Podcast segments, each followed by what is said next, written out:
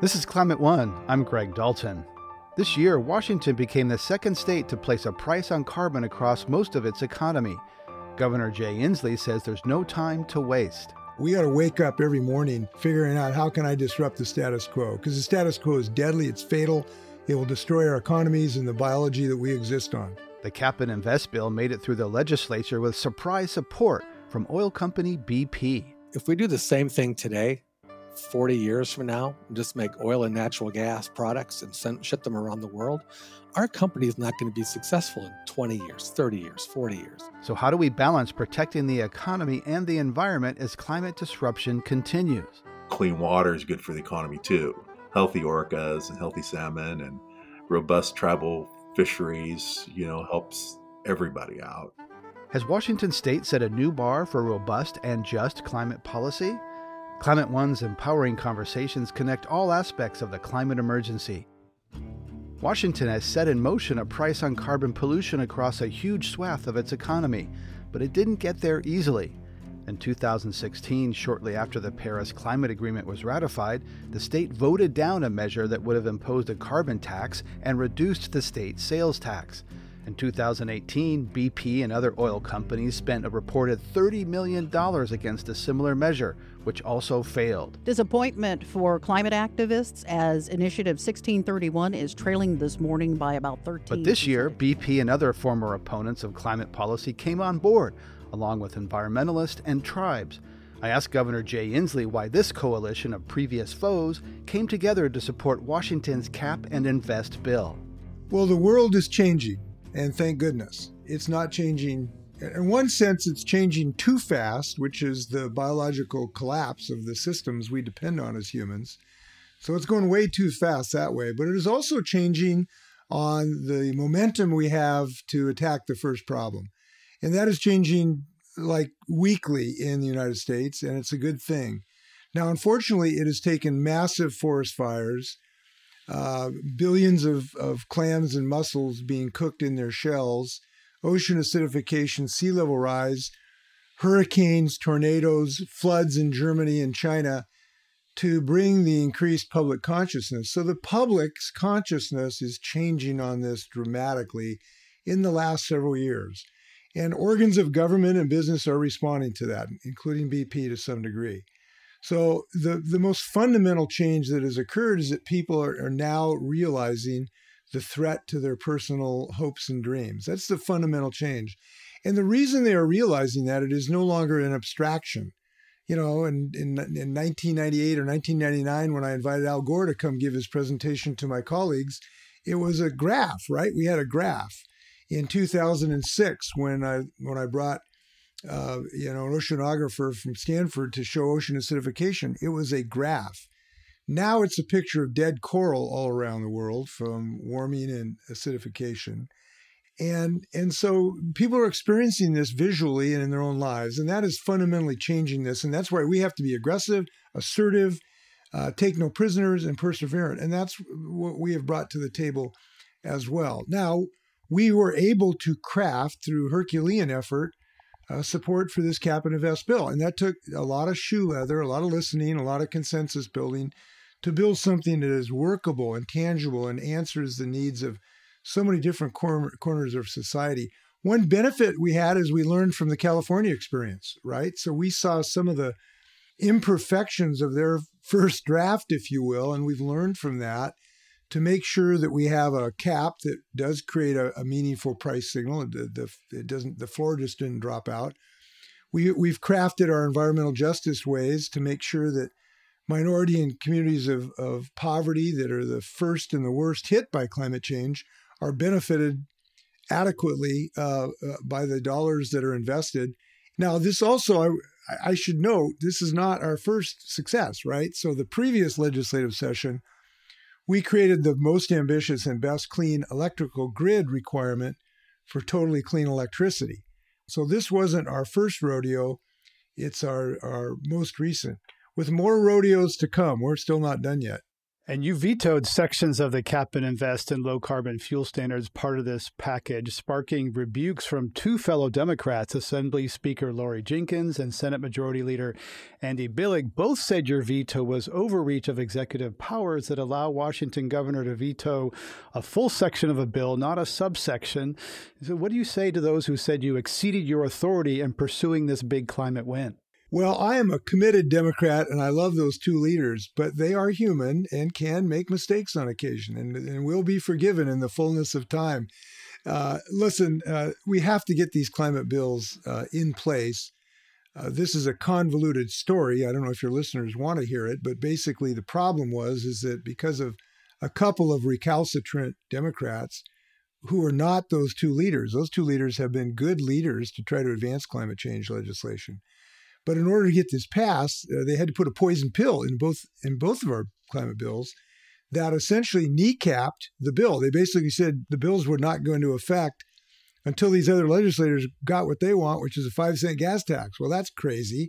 What is a gas tax? Why should a gas a looming gas tax got to do with stopping climate change legislation? So I rightfully, within my constitutional prerogative and my moral obligation, vetoed this with a total sense of confidence that it is in our constitutional power because it was a section veto because that section was unique. Now, I won't bother you with the arcane legalese of that, but I am very firm ground that this, this veto was legally appropriate and absolutely necessary. We could not sit around while legislators twiddled their thumbs worrying about a five cent gas tax. That's nuts. Shellfish were dying and getting boiled uh, on our beaches. The fires are consuming north central Washington. I can't tell the folks in Nespelem, Washington, well, sorry, we got to wait for a five cent gas tax. Uh, that's not the Washington way. Well, yeah, that's actually, you know, there's many people, the climate situation is so urgent that it requires bending rules, breaking norms, shaking up the status quo that rests on fossil fuel capitalism. Democracy is slow by design. And there's a group of growing group of people who think incremental change within the existing establishment is not going to get the job done. Listen, an attitude of disrupting the status quo is a necessary survival mechanism for the human species right now. We got to wake up every morning figuring out how can I disrupt the status quo because the status quo is deadly, it's fatal, it will destroy our economies and the biology that we exist on. So that attitude is an appropriate one. But we can get this done while still maintaining our democratic traditions. And you said earlier that BP has changed a little bit. I talk later in this episode with BP executive Tom Wolf. Uh, do you welcome having oil companies, you know, on your side uh, now in this climate bill? It's quite it strikes me as odd that you know oil is on board and Republicans aren't. That's a interesting picture. Uh, as Lincoln said, "As our case is new, we must think anew."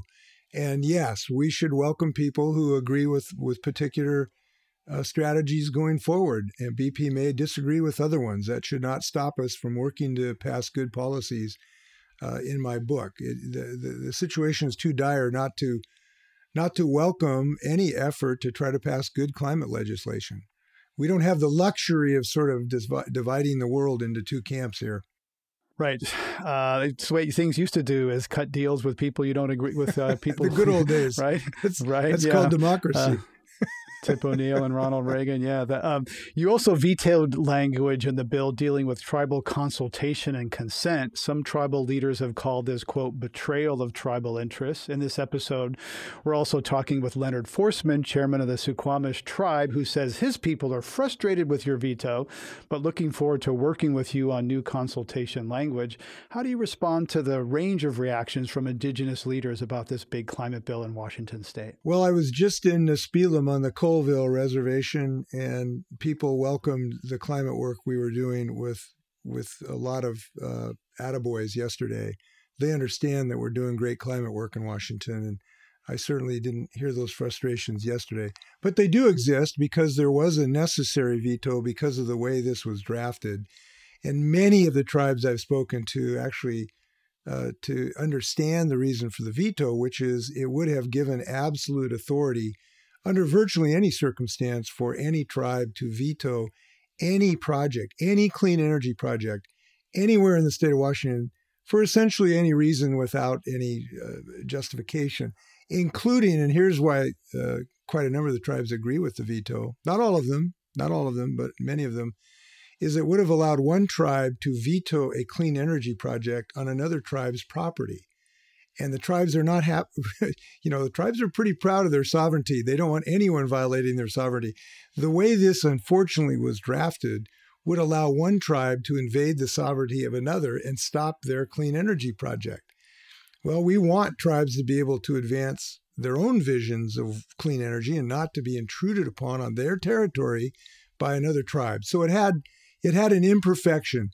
But the fundamental thing that I'm sure Leonard will talk to you about, who I am a super admirer of Chairman Forsman, is that we have to have as good a consultation process as possible.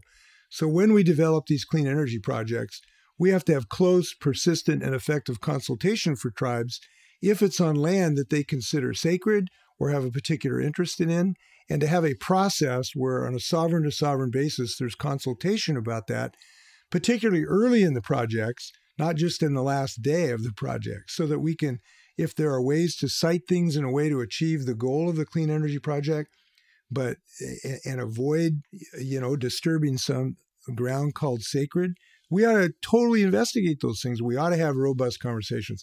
So next month or in September, we're going to have a uh, a summit, if you will, with tribal leaders to work out that consultation language. I'm confident we will get there and people will feel good about this ongoing relationship. Over this last year of a racial reckoning in our country, I've learned a lot about uh, talk to indigenous leaders and been addressed my shameful ignorance, frankly, of the education I had and you know about indigenous people in this country that have been kind of erased. And there's a growing realization in some climate circles that indigenous people have knowledge and practices that can help address the broader climate emergency. Prescribed burns of forests, for example, could head off the megafires ravaging the American West. What have you learned in your trips to these tribes from indigenous people that has personally resonated with you and shaped your thinking and behavior? Well, I am very, we're very blessed having these tribes in our state because they have a long view of history and the future, number one.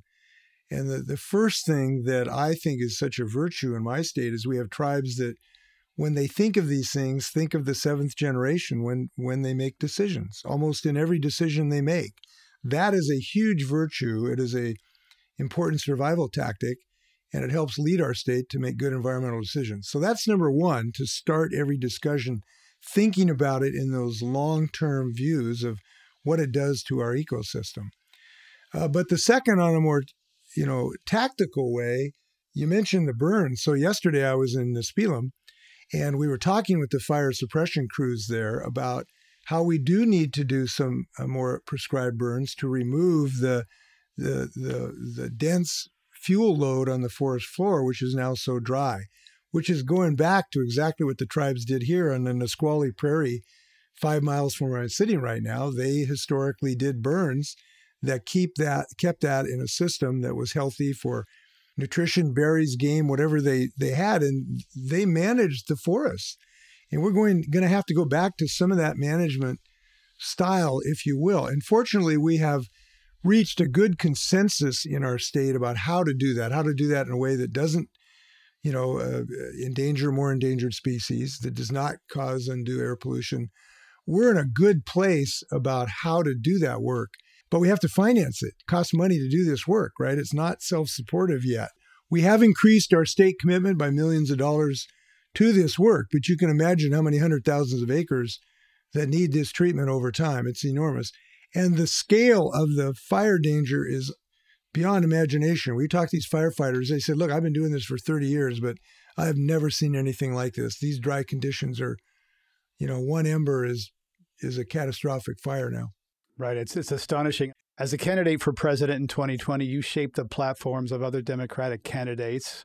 You were the climate candidate and shaped the platform of Joe Biden and others. Progressives and climate hawks were disappointed when the recent bipartisan infrastructure deal uh, did not include many of his plans for decarbonizing the U.S. economy. Is President Biden being ambitious enough on climate?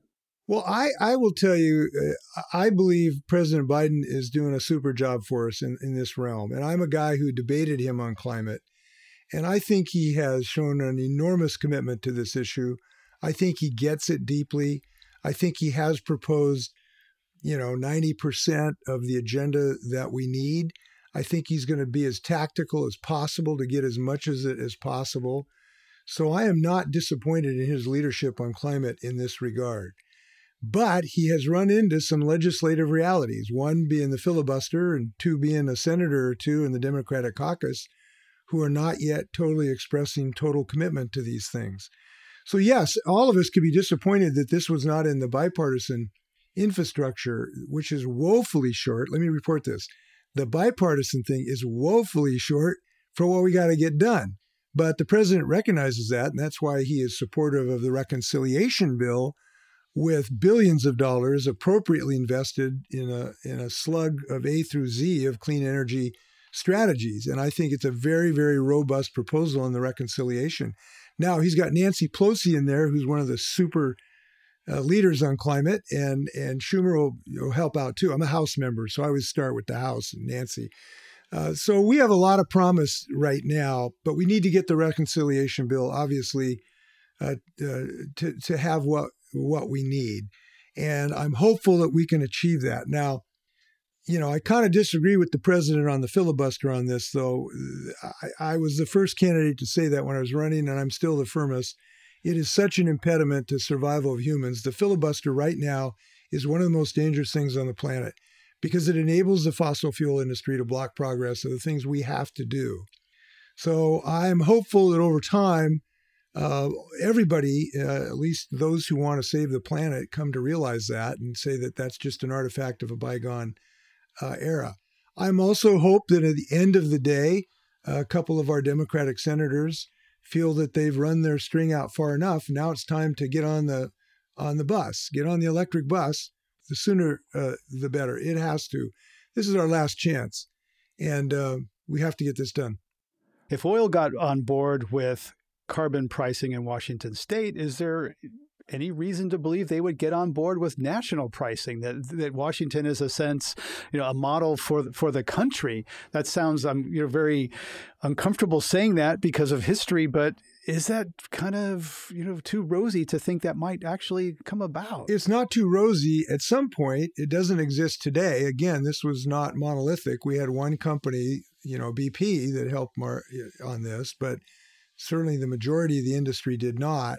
So, you know, I think the president has concluded he doesn't have the political, uh, you know, momentum to pass a, a, a, universal cap right now. That's the thing that we have done that I hope will lead the nation.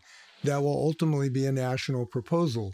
But it'll help if a state goes forward like Washington to show the way, to show we'll continue to grow our economy, to continue to show we're protecting our energy intensive industries because we do embrace some pricing system to build in a you know, a, a fee, if you will, of imports that we would have to compete with to show that this is doable. So I think Washington is going to help. I think eventually we can get there nationally. Maybe it's not today, but it's important that our state's moving ahead uh, to do that. But we need much more than a cap system. We need direct investment too. We need direct capital investment by the national government in a whole slug of things. Let me just mention infrastructure, electrical charging infrastructure we have some really great plans to move to electrical vehicles. And I'm looking forward to the administration allowing the California uh, zero emissions vehicle standard to go in place. The moment that happens, my, my ZEV standard goes into place as well. So that's going to be really exciting. But we have to build the electrical charging infrastructure as well. And that it's very helpful to have direct federal investment in that. That's why the reconciliation package is so important.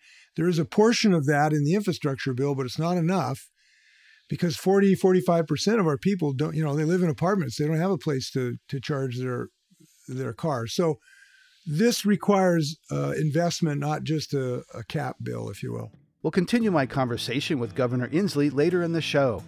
Coming up, a BP executive explains his company's pivot to a new energy future the market's changing. And if, if you're not adapting to the new market, the low carbon market that the Paris Accords are working toward, that everyone's working toward, your business is not going to be successful. That's up next when Climate One continues.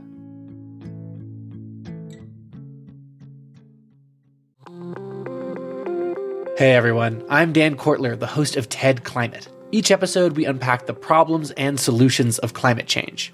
This season of the show, we're getting into some big ideas that make us optimistic about the future, like meat grown from cells and leather made from mushrooms. And the best part, we look at how building a greener future can be an upgrade instead of a sacrifice. Find and follow TED Climate wherever you're listening to this.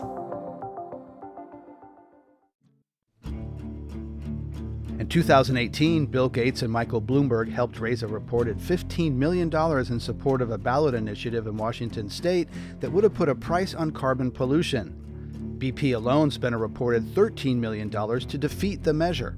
Tom Wolf is Senior Manager of Government Affairs for the U.S. West Coast for BP America. I asked him why BP and other oil companies worked so hard to defeat that ballot initiative three years ago, and why BP changed course to back the carbon price measure that passed earlier this year. So in 2016, there was an initiative on the ballot that was an economy wide price on carbon that uh, we were neutral on because it was economy wide and affected everybody equally. In 2018, as you mentioned, there was an, another initiative that really was just about us. And it was just pointing at not us as a company, us as an industry and our customers.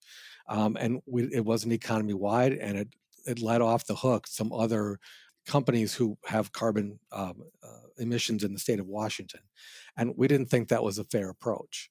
Um, so we did fight that measure. Uh, we when we talked when, when we made that decision in 2018, we told the governor, we told all the legislators um, that we would be in after this if the voters voted this down to try to find that sweet spot, to try to find that price on carbon. And in early 2019, we did just that, working with legislative leaders and the governor's office to say, how can we find that price on carbon that can pass? And I'm happy to tell you that we found that. We were helpful in that, uh, finding that uh, price on carbon and that uh, solution in the 2021 legislative session. And we're pumped about it. So that was a, quite a switch. You know, there were a lot of people opposed to previous uh, efforts. You know, environmentalists were opposed, indigenous groups, environmental justice advocates, and this one uh, seems to have brought along some surprising bedfellows, some surprising supporters, some interesting switches. So, what you know, you mentioned there that this because this was economy wide, affects everybody equally, doesn't isolate one industry. What else was crucial to getting that coalition the third time, or perhaps more, to get this through in Washington? For one thing, the environment changed a bit for everybody for us in 2020, we announced our aims and ambitions about being a net zero company by 2050 or sooner. And later on in the years, we had specific benchmarks by 2030. So what what we were a company that was talking about a lower carbon environment, talking about carbon pricing being important. And then in 2020, we became a company that every decision we make is through that lens. And that was a change. Other companies started making their net zero goals public and how they were going to reach that goal. Environmental groups and injustice, uh, environmental justice groups and equity groups learned things from previous wins and losses. And we came together seeing what can we be for? What can we work together on? And the last piece of it is legislative and executive branch leadership the governor's office governor inslee's office and the legislative leaders on the environment committees in the house and senate they had a decade of experience on this and a decade of losing on this, but they they learned from all those. So when the end game happens at the end of session, when this bill was going through that last piece, they knew the bill, they knew the push points, and they knew what they needed to get to through the coalition support to get to the votes they needed to get the yes, and they pulled it off. How important was just the rising, uh, you know, evidence and experience of climate events, hot weather, melting snow, uh, disruption, as well as pressure from youth? How much did, did that change, put pressure on all these groups to kind of get a deal this time? I think that's the biggest change. I think ultimately, if you look back to when Governor Gregoire first talked about climate, climate pricing or carbon pricing, you know, imagine that 10 years ago and imagine how everything's changed in the past 10 years both in business both in education both in just common discussion about this issue. Um, it's been a sea change in 10 years. It might not be fast enough for some people and i appreciate that but that whole political environment has shifted. It still has more shifting to do. There's more room to do it but enough of that change where you know people's experiences their conversations with their neighbors and their friends what they see in the news all of that matters and all of that has changed especially over the last three years So you're BP's senior manager for government affairs on the west coast of the U.S. How is BP's experience and the shift you're describing in Washington State? Does will that ripple elsewhere across the country? I hope it has a ripple effect. That's the whole point. The whole point is to get to a national price on carbon. There's no surprise that on the federal side, there's not a lot of activity. There's some discussion about it, but not a lot of activity on real solutions on this yet, um, on a price on carbon. And if we have to push it from the regional level to get the national attention and showcase what works, then let's do it that way. Uh, this this isn't a victory by itself. This is a stepping stone. And explain why uh, uh BP wants a price on carbon. We, we like a price on carbon because it drives innovation, it drives change for everybody, the individual and the company. And for us, as we look at let's say the largest refinery in Washington state. We have 2.1 million metric tons of stationary source carbon emissions from our refinery. Um, this is the largest single source emissions in the state after the coal plants in Washington state close mid mid this decade. We have a challenge ahead of us. How do we get to net zero by 2050 or sooner? And we do that probably by making less, making it more efficiently, sequestrate, sequestering the carbon or offsetting the carbon. How do you get there? Well, you have innovation come in from inside the company and outside, and you're rewarded for that innovation. Under our Cap and Invest program now, if we lower our carbon emissions quickly or more quickly, we get benefit from that. So it's not just a it's not just a stick. There are carrots involved, and then you put that economy wide. You think of people in garages and startups in boardrooms what do I do? How do I get this new technology out? And that price on carbon drives that innovation and makes it more palatable in the market. I'm excited and really bullish on our ability to be innovative in this space and find those solutions. But for more than a decade, oil companies have been saying we want a price on carbon, and there's been sort of, frankly, there's been a double game. There's been you know public talking points, and then there's what happens in the halls of power through the American Petroleum Institute, privately, where everything is done as possible to slow it down. So why should we believe you now? Because there's been a lot of talk and greenwashing, et cetera. And I know some of this is other companies, Exxon in particular, um, you know. But this carbon, we're all for a carbon price, and then things are done privately to, to slow that down. Why should we believe it now? Well, ultimately, uh, I think the cynicism is uh, expected. I think the cynicism is uh, necessary. I think we have to be, our feet have to be held to the fire. Talk is cheap. And I think the biggest proof point is it's all it's about the environment, but it's also about the economic environment and where it's going and what we need to be a successful company in. If we're the if we do the same thing today 40 years from now and just make oil and natural gas products and send, ship them around the world, our company is not going to be successful in 20 years, 30 years, 40 years. The market's changing. And if, if you're not adapting to the new market, the low carbon market that the Paris Accords are working toward, that everyone's working toward, your business is not going to be successful. So if you don't believe us and that we think we care about the environment, and I understand that, believe us that we want to be a successful business. We are transforming from an international oil and gas company to an integrated energy company. We're doing that because it's good for business, it's good for our investors, it's good for our board, it's good for our employees. It's also good for the environment. But if we don't do it, if we don't make it, then our business won't be successful one way that the business is changing is global automakers are moving away from gasoline and investing billions of dollars in retooling their factories to make electric cars. And there, there's this kind of competition among countries and companies right now to say who's going to get off gas the fastest. So, where does that end of gasoline cars mean for an oil company like BP? So, if this was BP in 1970, we'd be like, this would be a huge issue but we're adapting to the new marketplace. We're the number one EV charging company in Great Britain right now. Pulse is the brand. Um, and we're looking at coming to the US. It's not a matter of if, it's a matter of how and when.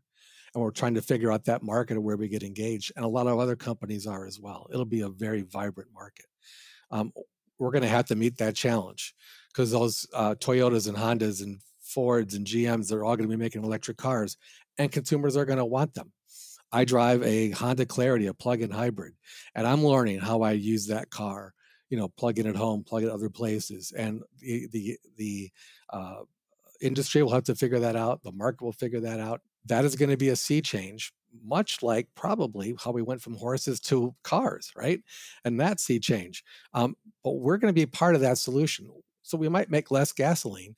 That doesn't mean necessarily we're going to be, you know, out of the game in terms of energizing mobility. So I asked the same question of auto a company a representative recently, the uh, Auto Alliance, the big automakers in the country, and I said, why should we believe you now? Because uh, they were the, uh, in 2016, they were the first out after the election saying, hey, let's ease off on these uh, regulations and for uh, pollution standards. And he said, basically, follow the money. You know, we can words are easy, but they're investing billions of dollars into these new um, electric cars that would be difficult to change if, say, a Republican president comes in in 24. I'd like to ask the same of you. Follow the money, you know, capex, capital expenditures. What percentage of BP's capital expenditures today are going to clean versus brown? Because ultimately, you know, words can uh, are one thing, but you know, big billions of dollars in capital investment that shows a company's commitment. Absolutely. So, um, before the 2020 announcement that we were going to net zero by 2050 or sooner, um, it was 500 million dollars a year. That's 500 million with an M. Um, a large amount of money, um, but uh, I, I don't know what our capex, but it wasn't a large part of our capex. Yeah, it's like co- pocket coins in the couch for for you know a little well, more than that. uh, again, it's still a lot of money. I mean, let's be clear. Um, but um, since we did announce uh, our new uh, aims and ambitions. Um, we have some specific benchmarks that we put out there. So by 2030, that number will grow tenfold to $5 billion a year, which is a 33% of our capex. So to be clear to your listeners, we're still going to be doing hydrocarbons. We still believe we're going to be doing hydrocarbons in 2030, some of them, and that we'll need some capital expenditure to keep that moving and meet the market needs that the market we're still going to have for some of those hydrocarbons but a third of our investment is going to be in low carbon initiatives. And for a company like us, that is a huge sea change. And I think the number by 2025 is $3 billion a year, a year. And that's a floor, not a ceiling. And as and I like to think that as the market changes and changes rapidly, that is a floor that we'll be doing more as the more, uh, more opportunities come up. Tom Wolf is Senior Manager of Government Affairs for the U.S. West Coast for BP America. Tom, since Pope Francis came to the United States in 2015, there's been rumblings about Republicans pivoting on climate. Uh, that has failed to materialize in a meaningful way, aside from one energy innovation law championed by Lisa Murkowski, and that was a significant piece of legislation. Last month, dozens of conservative legislators formed the new Conservative Climate Caucus, including Representative Cliff Bentz of Oregon and Dan Newhouse and Cathy McMorris Rodgers of Washington State, where you are. Politico reported recently that they then went silent as a devastating heat wave hit the Pacific Northwest. So there's a new climate caucus, and then it goes dark when there's a big climate event. You talk with Republicans privately. How do you see their public and private positions on energy and climate? And is you know this long rumored coming out ever going to happen? I do talk to Republicans a lot it is a, it is not a difficult conversation. It is a very it's a very conversation, and I actually have that conversations with people uh, of all political spectrums. You know, there are people on the far left who think that oil, refineries should sh- should shut down tomorrow, and I'm like, well, you use our products every day. And I talk to some people on the right who are like, you guys should be doing what you do now. You shouldn't change anything, and that's not right either. But there is a growing group in the middle that is understanding, in the middle right included, that is understanding where things are going. But I would argue to your listeners, it's you get the government that we deserve. It's the people who move politicians. It, I think the I think the Republicans are talking more about climate change because their constituents are talking more about climate change. The constituents are going to give the Republicans an opportunity to get in this game and get in it, get it in a way they haven't been before. That's how it happens. And on the left side, if I may say, it can't be just pressures from people saying just shut down the fossil fuel industry or screw BP every chance you get. It's got to be how do we have these companies get greener, get be part of the solution. Right, but there's also an imbalance. I mean, there's a lot of funding for from fossil fuel funding that goes into Congress, and there's a few issues where you know, frankly, the votes are out of sync with uh, with public sentiment. On you know, the public wants uh, background checks on guns. That doesn't happen, right? So there are places where politicians don't reflect public uh, opinion. Um, you know, in, in Washington state, Republican state legislators opposed Washington's cap and trade bill that BP supported. You know, are there long held political alliances that are shifting here?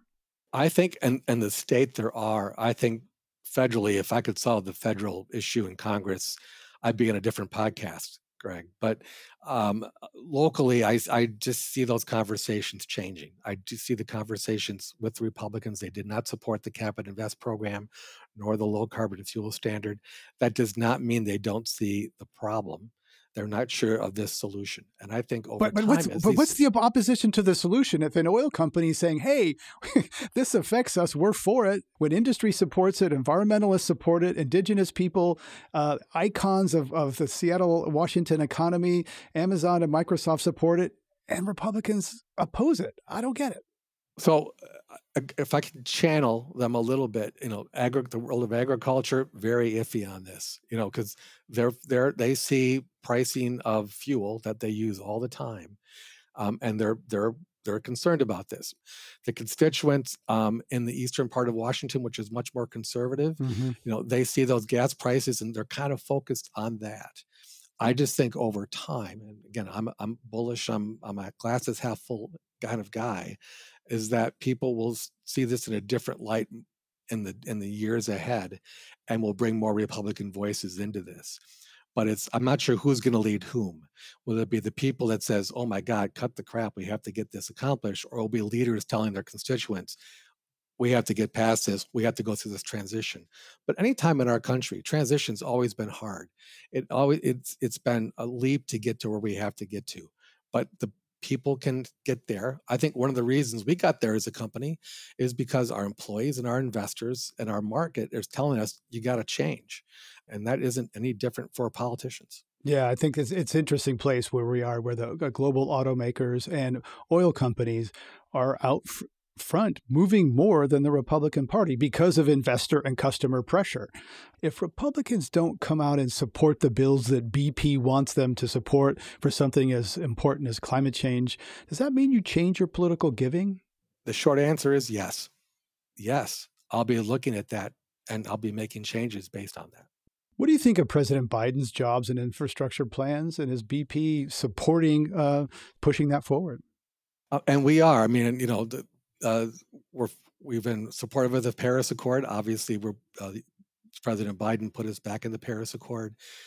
President Biden's talking about net zero by mid-century. We're talking about that. Um, you know, we're talking. He's talking about methane uh, regulations. We're talking about methane regulations. There's a lot of synergies there. Um, and again, we're not just focused on this in the U.S., but globally, working with governments to find that price on carbon or other regulations you know incentivize the action toward a lower carbon society incentivize those actions to get to the paris accord uh, goals. Um, and for the infrastructure piece you know whether it's mass transit or other pieces of it anything that helps lower that carbon footprint that makes total sense to us. Um, they're looking at ev charging station incentives. Again we're going to be in the ev charging world. We may or may not be successful in that world BP, of course, has been down this road before when it was shifted from British Petroleum to Beyond Petroleum, and about 15 years or so ago, under, under about 20, yep. 20 years ago under John Browne. Uh, during that time, BP helped popularize the personal carbon footprint you know, it had a calculator on its website. And that makes some people think that, like, hmm, are the oil companies trying to put the burden back on individuals? So, how do you think about the individual responsibility uh, versus kind of the systemic and, and industry responsibility for carbon footprints? This is why I like the price on carbon so much. It puts the responsibility on everybody and I'm hoping that through innovation, the consumer has a smooth transition. The consumer goes from the flip phone to the smartphone and doesn't even realize that switch lowers carbon. But ultimately, we're all responsible. We all have a, a, a place to do in this. I'm, as a company, we're an international uh, oil and gas company switching to an integrated energy company. We have a huge footprint, and it's our responsibility to find a way to get to net zero and lower by 2050 uh, by 2050 or sooner. But the consumer has to be looking for products and rewarding the, the manufacturers of those products that also have a lower carbon footprint. So I'm not sure if it's equal or, or greater or less than, but we all have to have skin in this game. And I think through innovation, we're going to find ways, whether it's, you know, uh, in our homes with electricity use, find more efficient uh, appliances, whatever that is, I think it'll be easier for consumers because the innovation will push it that way. Consumers will buy good products that have a better carbon footprint. I think EVs are a perfect example, Greg. But ultimately, um, I look at the issues we have both locally in Washington state and on the West Coast and Dashley in our company and globally and saying how do we how do we make sure we have a quality of life uh, economic environment with a much lower carbon footprint and it ain't going to be easy if it was easy we'd be doing it already we as a society and a, and I would argue that it can't be just individual companies and a couple consumers saying we'll go to net zero by 2050 we need governments national governments setting that price and setting those expectations, putting the carrots and sticks out. So we all have that equal innovation to get to net zero by 2050 or sooner. It's got to be a public private work, but without the public work, it ain't going to happen. We're not going to reach the Paris goals. That's why BP is advocating globally for a price on carbon. Tom Wolf, Senior Manager of Government Affairs for the West Coast of America for BP America. Thanks for coming on Climate One. It was my pleasure to be here. It's a great podcast, and thanks for having this conversation. The success of Washington state's new cap and invest bill also depended on support from tribes. Leonard Forsman is chairman of the Suquamish tribe in Washington and also serves as president of the affiliated tribes of Northwest Indians. He spoke with Climate One's Ariana Brocious about his view on the legislation that finally passed. Oh, I think it's a good first step um, towards um, addressing, you know, the impacts of climate change and carbon um, footprint management, I guess you'd call it, reducing carbon footprint. So there was that, and I think there's a lot of um, recognition of the tribal needs uh, fiscally um, in there in the set aside um, for tribal projects. And then, of course, there's concerns about the consultation issues and um, the fact that part of that was vetoed. And uh, of course, there are concerns about that, but uh, we're work, trying to work through those best we can at this point in time. Am I right in thinking that you and some other tribes opposed previous versions of this kind of a bill in past years? Uh, some tribes have had concerns about um, the aggressiveness of um, the bills regarding addressing the number of uh, challenges in Indian country, for one, and then also in um, other um, communities of you know lower economic status or um, minority status, trying to get those um, uh, those issues redressed uh, through a more what they may call more progressive uh, approach. So there was a you know a lot of discussion about the fee or tax on emitters and then also the cap and trade. And there's also the concern that's brought up is that we need to do something to reduce carbon emissions. There has to be a reduction. And that's sometimes is the criticism of just taxing and creating revenue by taxing or putting fees on the um, emitters, uh, on the polluters, and then creating money to pay for resilience. And that's one of the reasons I supported like the initiative process was that we have a long list of projects that can help um, improve habitat that's been damaged here. And uh, so that helps us in resilience and clean, make cleaner water, less toxics, improving habitat functions that support salmon, clams, other wildlife.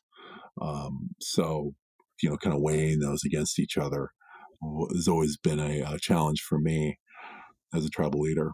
Yeah, so just to make sure I capture what you're saying or understand, so past efforts in the views of some tribes weren't aggressive enough in actually addressing the root causes, basically limiting carbon emissions, and didn't do a good enough job addressing concerns of tribes in terms of restoration or these other projects that need funding and help?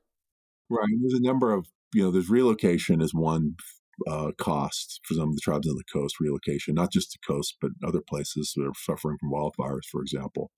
And also just addressing, you know, the fact that there's sea level rise and more storms and all those things. So you just have those those types of projects. And then there's also just the backlog of habitat restoration that needs to happen. It's becoming more um, important to do that because of um, the fact that we have to make our ecological systems more resilient. So not only were they not they were damaged and need to be restored, now with the climate impact environment, it's even more important.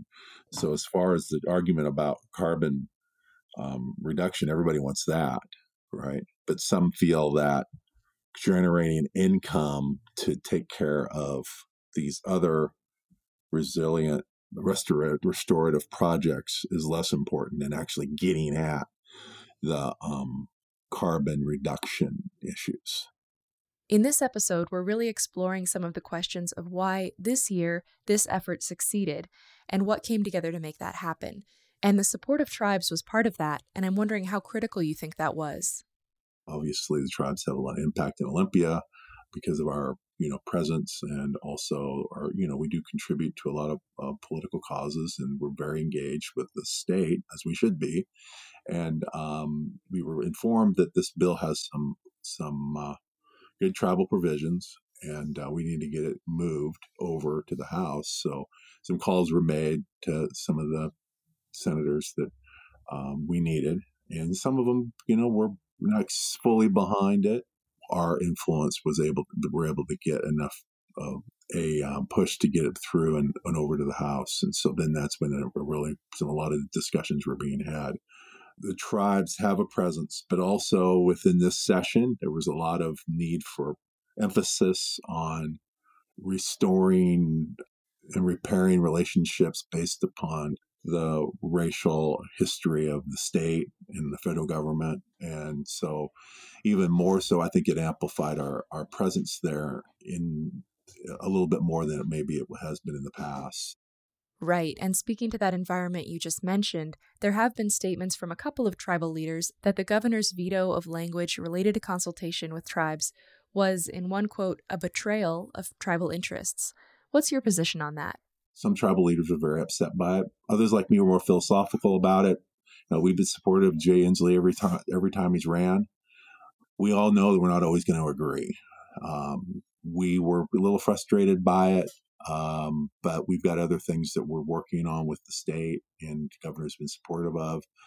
So um, we feel like we can work with him to try to get some language that is acceptable and achieves the um, goals that we have for our meaningful tribal consultation. In general, how do you rate Governor Inslee's handling of concerns of Indigenous people when it comes to these climate policies? One thing that I think has been a frustration for me um, is the balance between jobs, the economy, large corporations, polluters, and tribal interests regarding protection of the environment. And he's tried to balance that to a certain extent. Um, but oftentimes there's always this like um, conversation that happens. It's like, well, you know, they employ a lot of people, uh, whether it's Boeing or another, you know, larger polluter, or um, you know, maybe a paper mill or whatever. Right? And the balance between those two things has always been a challenge for him and for us is trying to understand that you know we have we have you know econ, economic engines within our tribes and we try to balance that with our need to protect the environment. And, you know, I think the state needs to do the same thing. And I think that sometimes the pendulum or the weight always goes towards the jobs and protection of the economy over protection of our waters and our air and, and uh, our ecosystems. So that's just a it's continuing. It goes on and goes on every day, and it's a, a challenge for all policymakers out there. I just feel like um, clean water is good for the economy too. So, um, and healthy orcas and healthy salmon and robust tribal fisheries, you know, helps everybody out. Leonard Forsman is chairman of the Suquamish tribe in Washington. You're listening to a conversation about Washington state's new carbon cap measure. This is Climate One.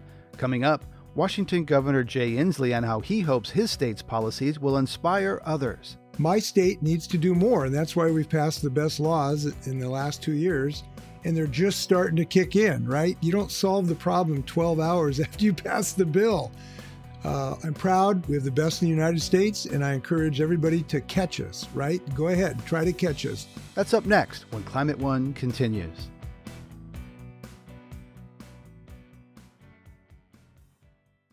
Hey, Climate One fans, we have some exciting news. We are now on Patreon.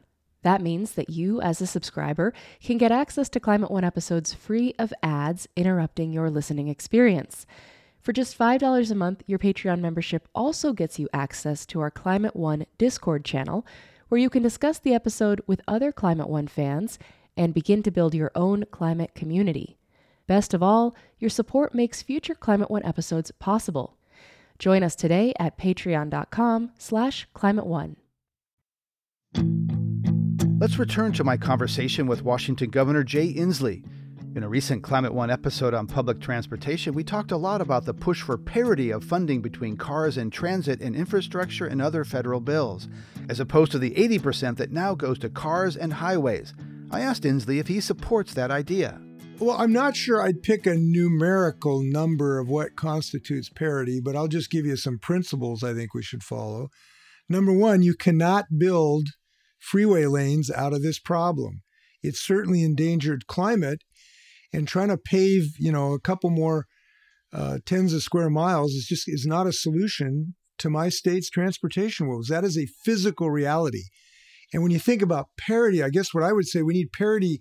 Each should use whatever mechanism we have to have good transportation options uh, by eliminating carbon pollution, whichever works.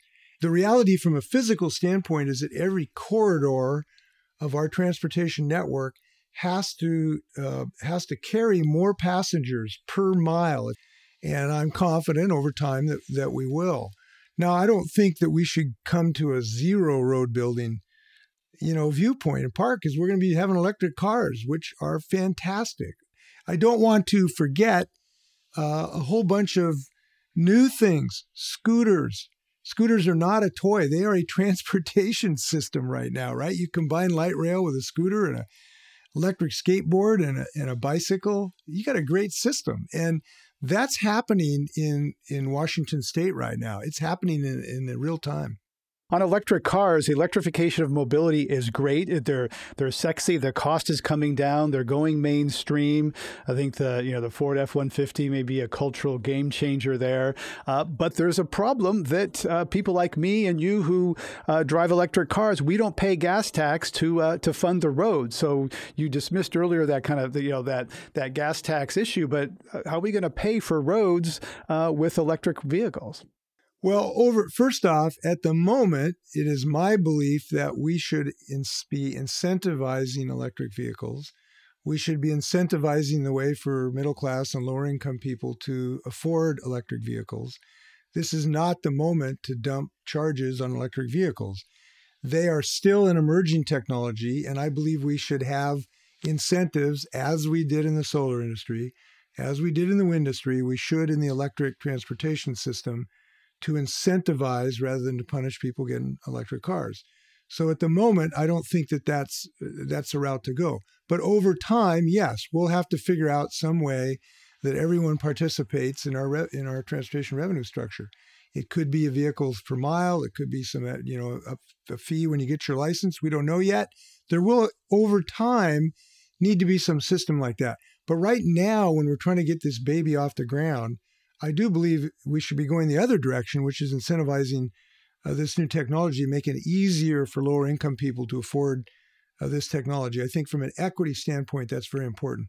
Companies are setting goals of net zero emissions. That sounds good, but those pledges are often fuzzy and rely on offsets and other controversial tools, many of them in your home state, uh, Amazon, Microsoft, and others. So how much credence do you put in companies saying we're going net zero? Should we really trust that?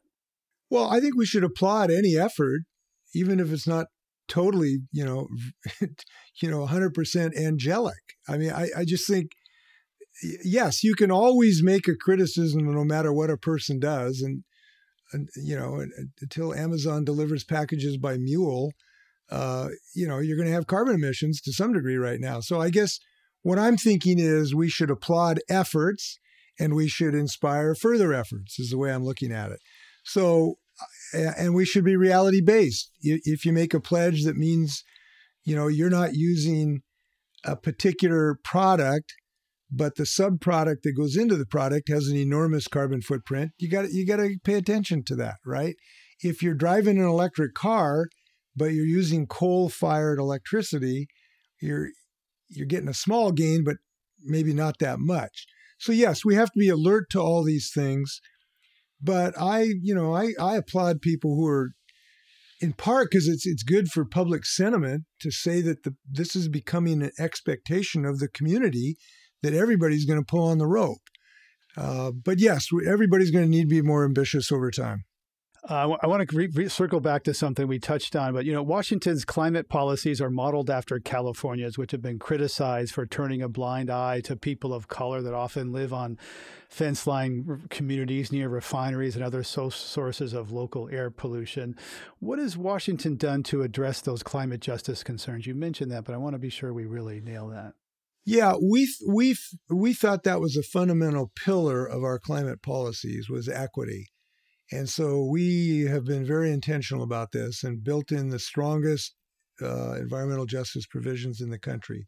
Just mention a couple of them. So 40% of all the investment that would go through the cap and invest has to go to these uh, these communities of poverty, or frequently and frequently BIPOC communities, obviously, that are living there.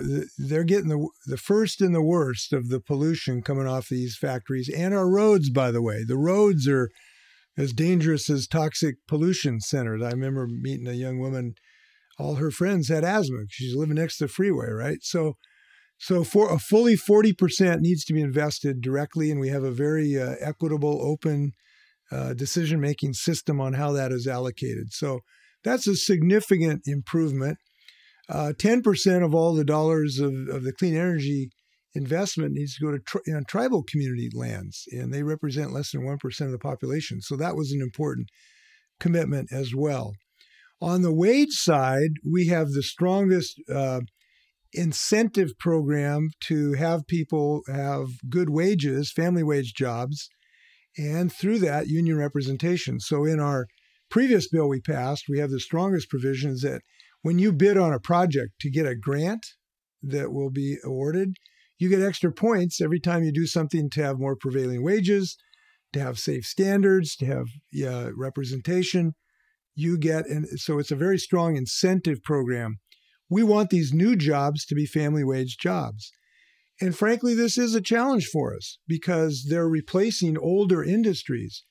And newer industries kind of, you know, frequently start on the lower end of the economic curve.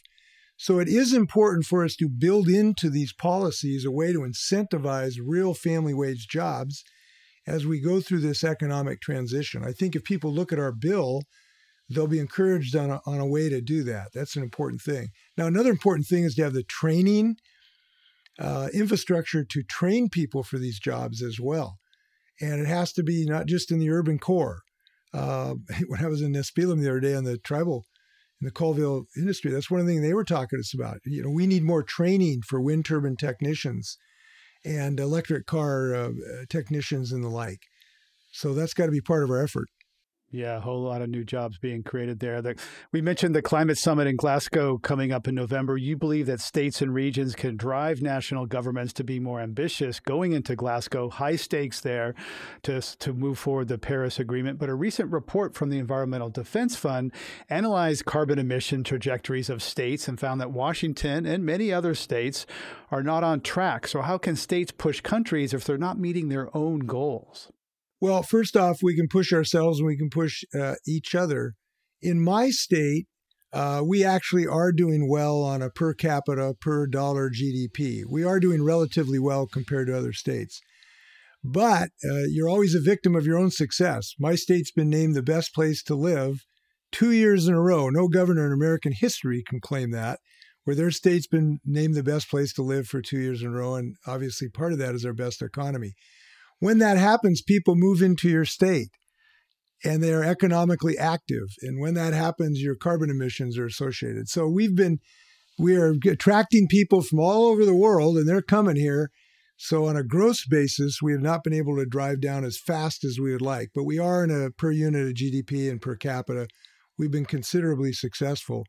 But I, I just, what I would say to everybody, my state needs to do more. And that's why we've passed the best laws in the last two years.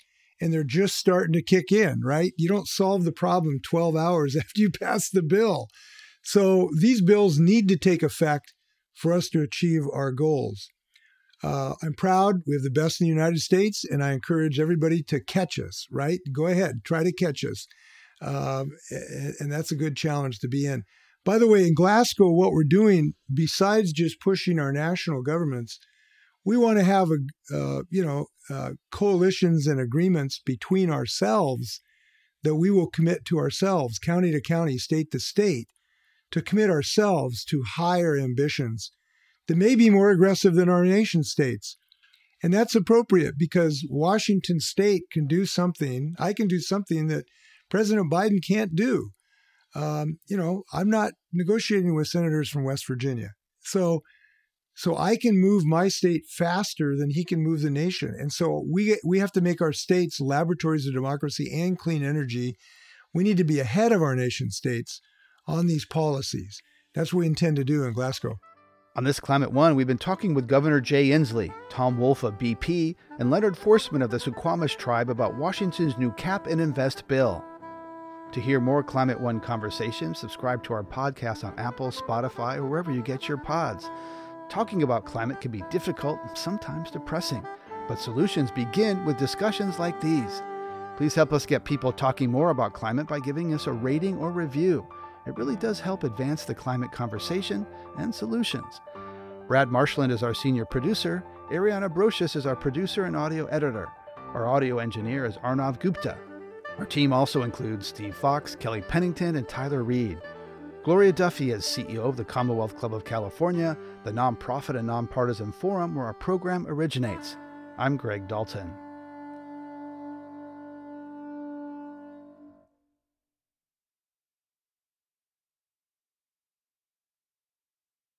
Hey, Climate One fans.